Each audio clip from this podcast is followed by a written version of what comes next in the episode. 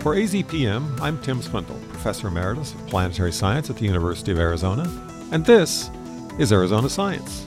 Joining me today is John Ruiz, a professor of psychology at the University of Arizona who is studying what is known as the Hispanic health paradox. Welcome, John. Thank you, Tim. Thank you so much for having me. John, what is the Hispanic health paradox? Well, that's a that's a really good question. The the Hispanic uh, health paradox refers to this interesting epidemiological phenomena where we find that Hispanics and Latinos broadly tend to live longer than the average person in the US, including non Hispanic whites. And it's paradoxical because, well, their risk factor profile would suggest one degree of outcome, uh, but they're far surpassing that. Uh, and this has been shown in uh, a broad variety of data in terms of uh, specific diseases, risk for those diseases, survival, a broad range of outcomes, including right here in Arizona.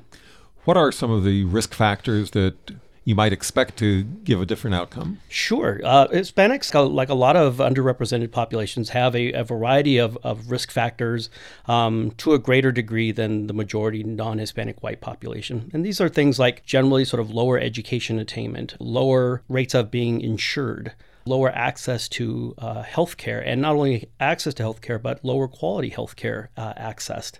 They tend to work in jobs with higher degrees of exposure, uh, and they tend to uh, just generally live in neighborhoods that are less resourced than other places. How was this first discovered?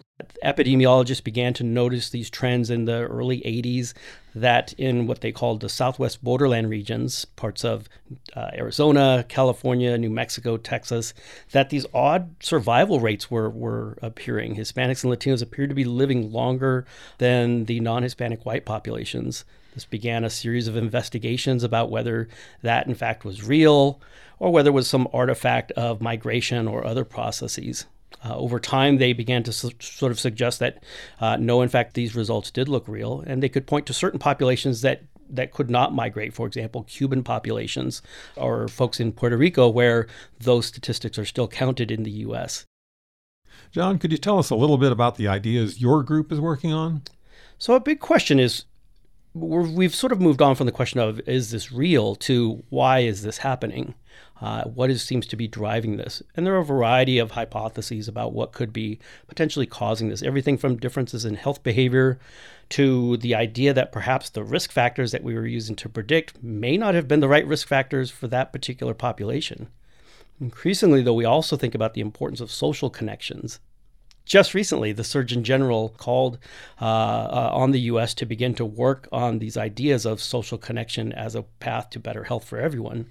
Latinos just may be a particularly uh, salient cultural example of that. Hispanics tend to have cultural values that really focus on collectivism, the importance of group, the importance of building warm relationships.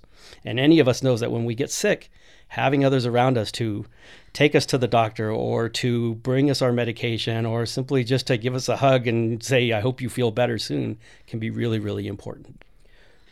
Are there other places where you can apply this other than the Hispanic health paradox? Sure. We think that uh, Hispanic health paradox is maybe just a example of the importance of social relationships on physical health. Now the question becomes, well, how can we use that, the lessons from that uh, set of studies, to improve the health of all people uh, in the U.S. and outside of it? How can we work uh, with other partners in healthcare to not just help people to live longer lives, but live optimal lives, live their best self, uh, mentally and physically. How might one go about doing that? Well, it, we can all sort of think about where are we comfortably socially? What are our relationships? Uh, how can we make those relationships stronger? Stronger not only for personal enjoyment, like, you know, enjoying music or food, but also to make sure that we create a social fabric that helps to protect us when we're vulnerable vulnerable to illness, vulnerable to uh, mental health conditions, and not just for ourselves, but all those around us. Thank you for coming in and talking with us, John. Thank you so much for your time today. I really appreciate it. Our guest today has been John Ruiz, who is studying how social lives affect physical health and how that might explain the Hispanic health paradox. This is Tim Swindle, and you've been listening to Arizona Science.